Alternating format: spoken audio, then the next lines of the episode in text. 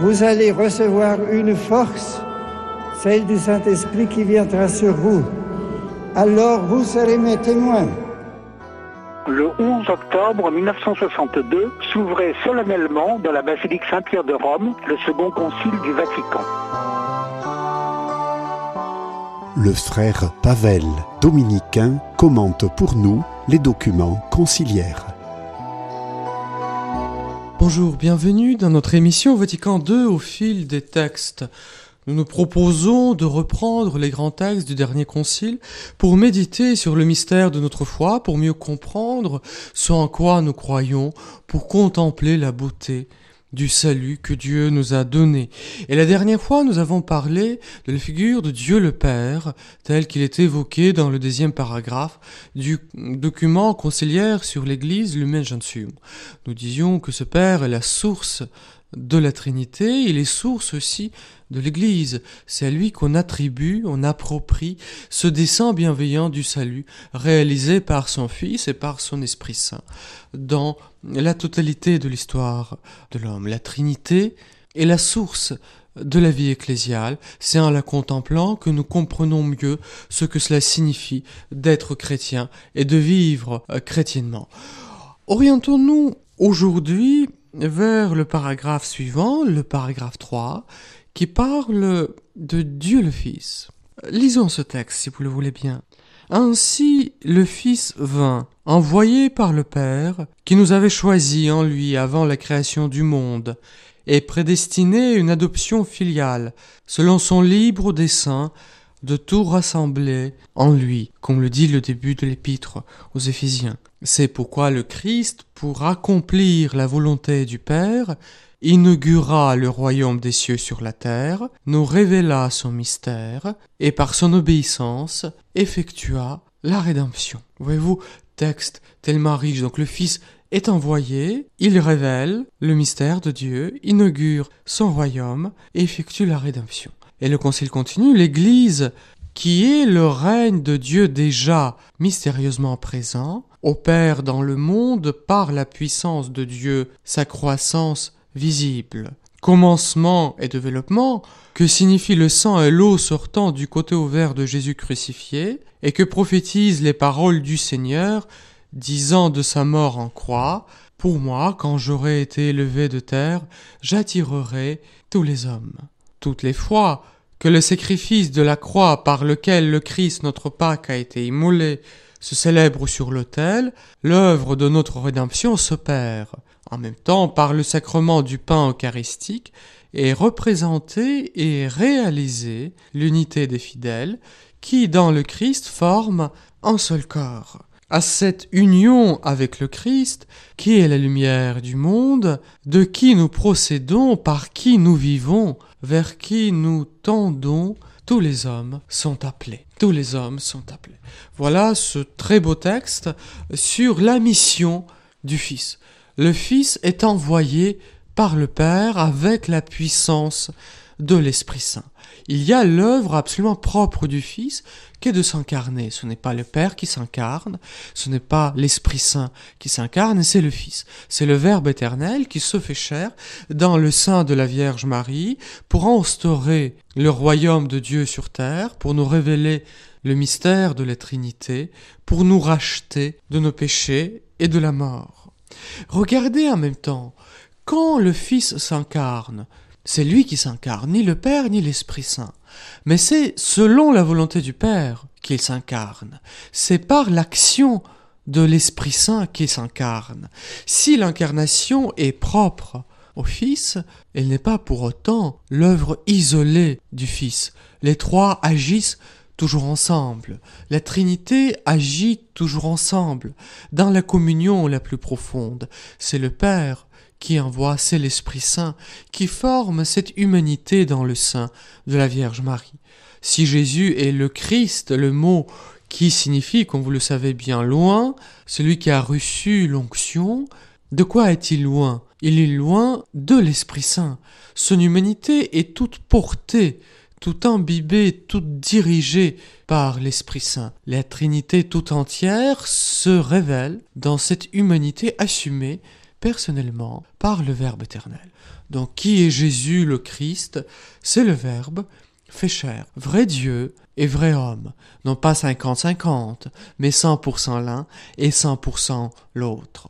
Et parce qu'il est pleinement Dieu et pleinement homme, qu'il effectue notre union à Dieu d'une manière admirable et absolue. En lui s'accomplit, comme disaient les pères, cet admirable échange entre la pauvreté de notre humanité et l'infinie richesse de Dieu. Dieu s'est fait homme, comme dit saint Athanase, pour que l'homme puisse à son tour devenir Dieu.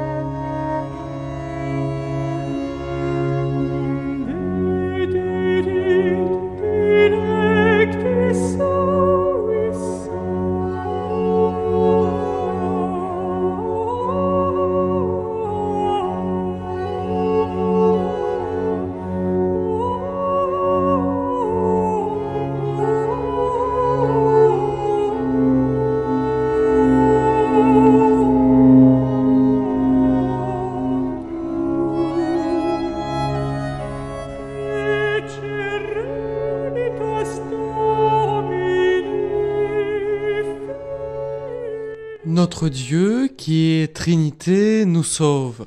Ce salut nous est apporté par les personnes de la Trinité, chacune selon son rôle propre, chacune selon ses, leurs relations réciproques.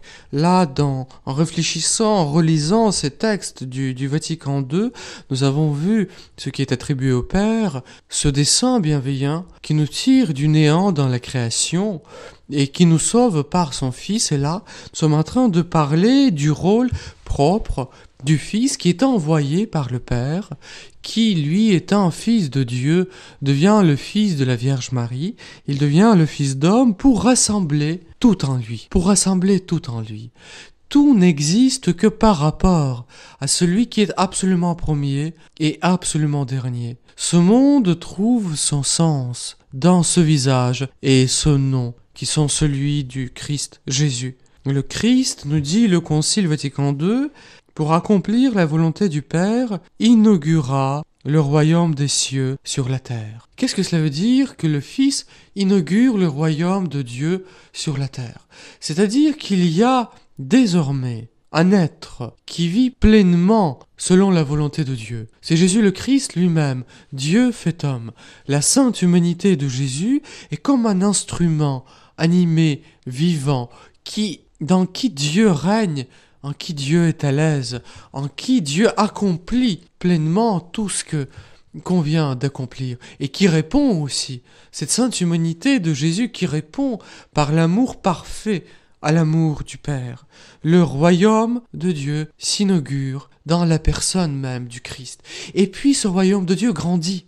se propage autour de lui. Marie. Marie, comme la première des rachetés, devient aussi cette créature tout accordée à la volonté du Père, toute coopérante à l'œuvre du Fils, toute soumise à l'inspiration de l'Esprit Saint, libre dans l'Esprit Saint, toute spontanée dans l'amour de l'Esprit Saint. Le Fils inaugure le royaume des cieux sur la terre, et depuis le moment de l'incarnation, ce royaume ne cesse de grandir et grandira jusqu'à la fin du monde.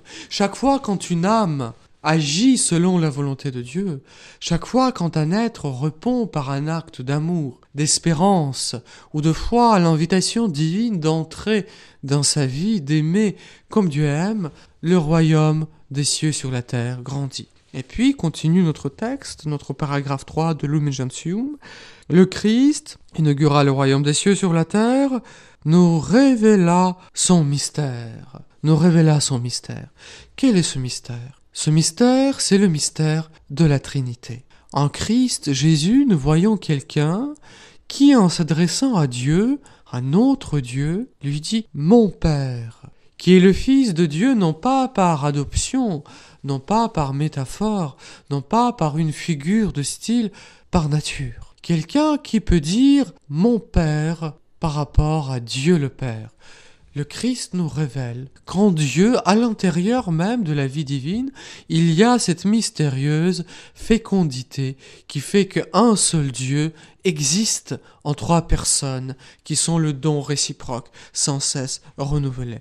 Le mystère de Dieu est révélé dans le Fils. C'est le Fils qui nous révèle aussi le vrai visage du Père, le Père miséricordieux, le Père tendre, le Père toujours prêt à pardonner, le Père qui appelle sans cesse ses enfants à la conversion, à la vraie vie, le Père qui ne veut pas la mort des méchants, mais qu'ils se convertissent et qu'ils vivent. C'est dans le Christ Jésus miséricordieux que nous voyons la miséricorde du Père. C'est dans le Fils Jésus patient, doux, humble, obéissant que nous découvrons jusqu'à quel point Dieu est tendre, patient avec nous, nous révèle son mystère, le mystère de son être trinitaire, le mystère aussi de son dessein bienveillant. Et par son obéissance, continue notre texte, effectua la rédemption. Comment est-ce que le Christ nous rachète de notre péché? Évidemment par sa mort sur la croix et sa résurrection. Mais est-ce que c'est uniquement l'aspect de ses souffrances qui nous sauve? Non, non. Ce qui est salutaire, ce n'est pas le fait que le Christ souffre. Ce qui est salutaire, c'est le fait que le Christ aime. Ce qui donne la valeur infinie à n'importe quel acte de Jésus dès le moment de sa conception, c'est que chaque acte du Christ, tout ce qu'il fait et tout ce qu'il subit librement, parce qu'en étant Dieu, il subit librement. Chaque acte et passion du Christ sont animés par l'infinie charité. C'est ça ce qui donne à chaque acte du Christ une valeur absolue, infinie, incommensurable.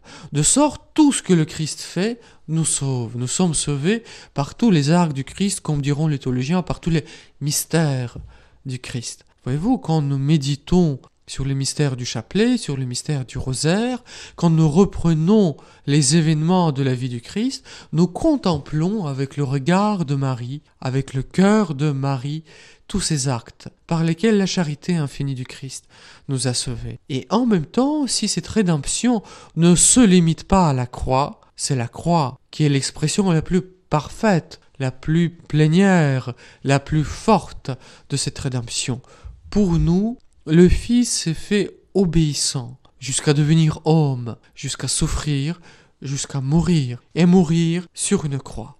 Donc c'est sur la croix que le Christ, avec son cœur transpercé, nous manifeste pleinement l'infini amour du Père.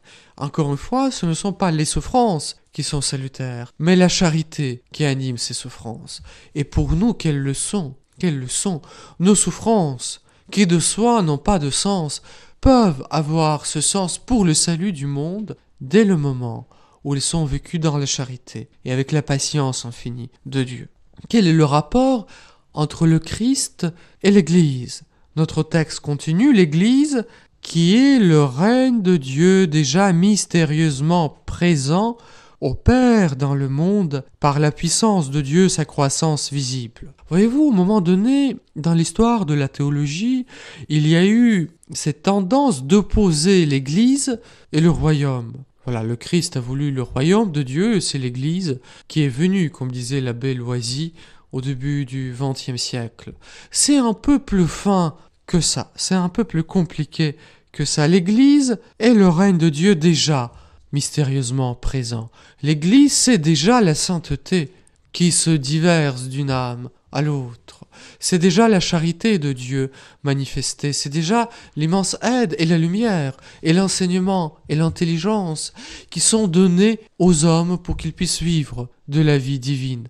Déjà, depuis des millénaires, les hommes répondent à l'appel de Dieu et vivent selon sa volonté. Et en même temps, ce règne n'est pas encore pleinement euh, réalisé. L'Église, qui est le règne de Dieu déjà mystérieusement présent, opère dans le monde, par la puissance de Dieu, sa croissance visible.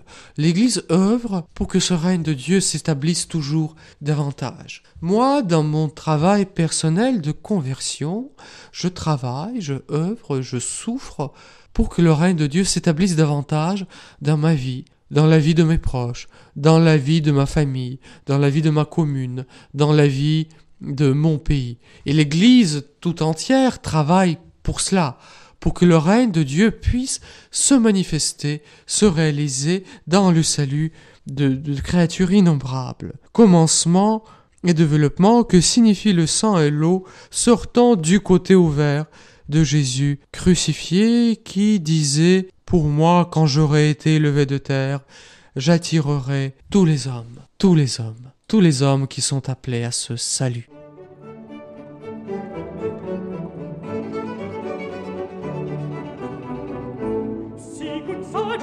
in my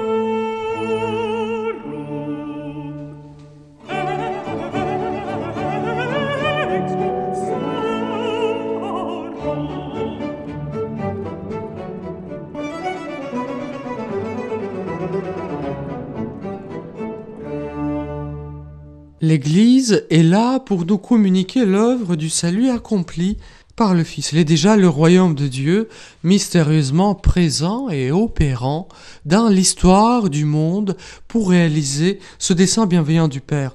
Voilà les grandes lignes de l'enseignement du Concile Vatican II par rapport à la mission du Fils exposée dans le troisième paragraphe euh, de Lumen Gentium. Reprenons notre lecture. J'attirerai tous les hommes dit le Christ en prophétisant sa mort sur la croix. Tous les hommes sont appelés à entrer en communion avec la Trinité. Où est-ce que cette communion se réalise-t-elle réellement dans la vie de l'Église Avant tout, dans le sacrement de l'Eucharistie? C'est ça le moment, le lieu, le sacrement qui opère. Ce pourquoi nous sommes créés toutes les fois, nous dit le Concile, que le sacrifice de la croix par lequel le Christ, notre Pâque, a été immolé, comme le dit l'épître, premier épître aux Corinthiens, se célèbre sur l'autel, l'œuvre de notre rédemption se perd.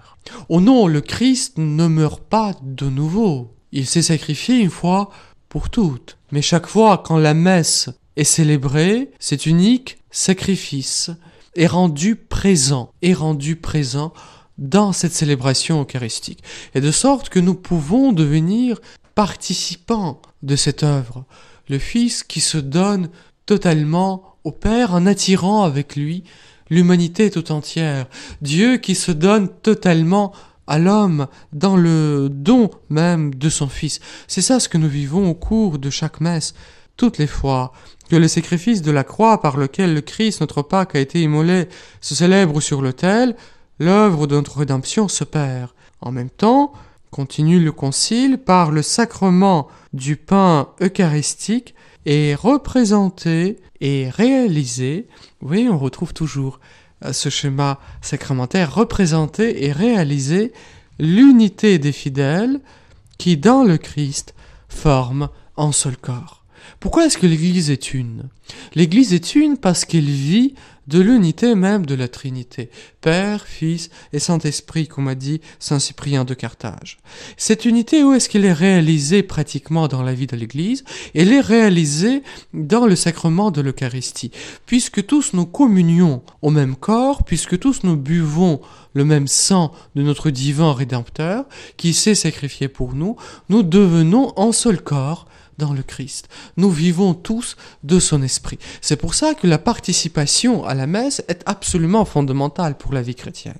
Je peux bien sûr prier très très bien à la maison, d'accord, mais je ne peux pas m'unir au Christ de la même manière dans la célébration de la messe que je peux le faire par ma prière personnelle.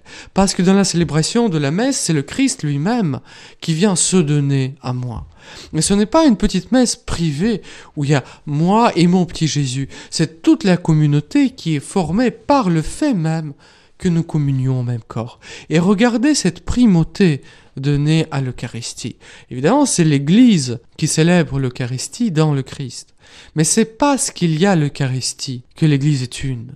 De ce point de vue-là, ce que nous célébrons avant tout dans la messe, nous célébrons Dieu, nous célébrons le mystère trinitaire, nous célébrons l'œuvre de notre rédemption.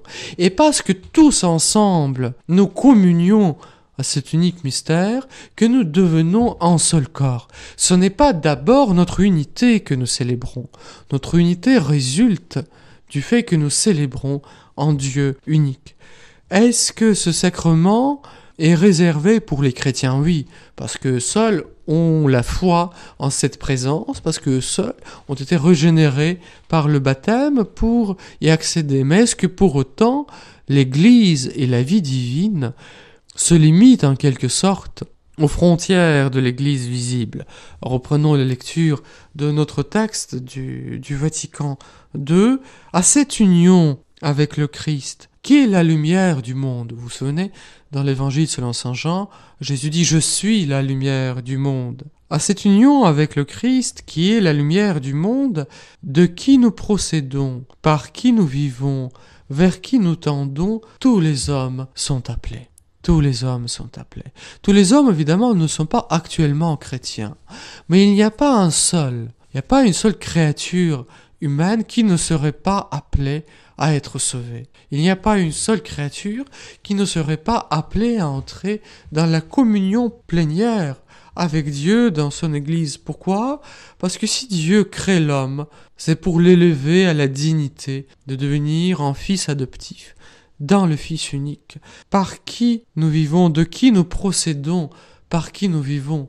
Sans moi, dit le Christ, vous ne pouvez rien faire. Voyez-vous, Jésus ne dit pas, vous ne pouvez pas faire grand-chose, vous ne pouvez pas faire des choses extraordinaires, non.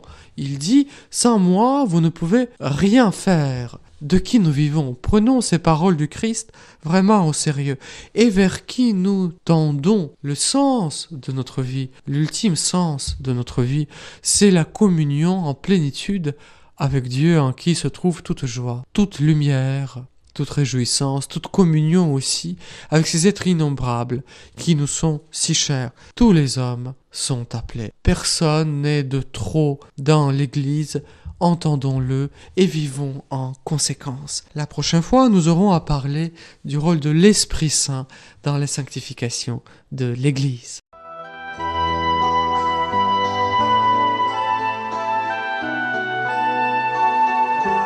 C'était le frère Pavel, dominicain, qui commentait pour nous les documents du Concile Vatican II.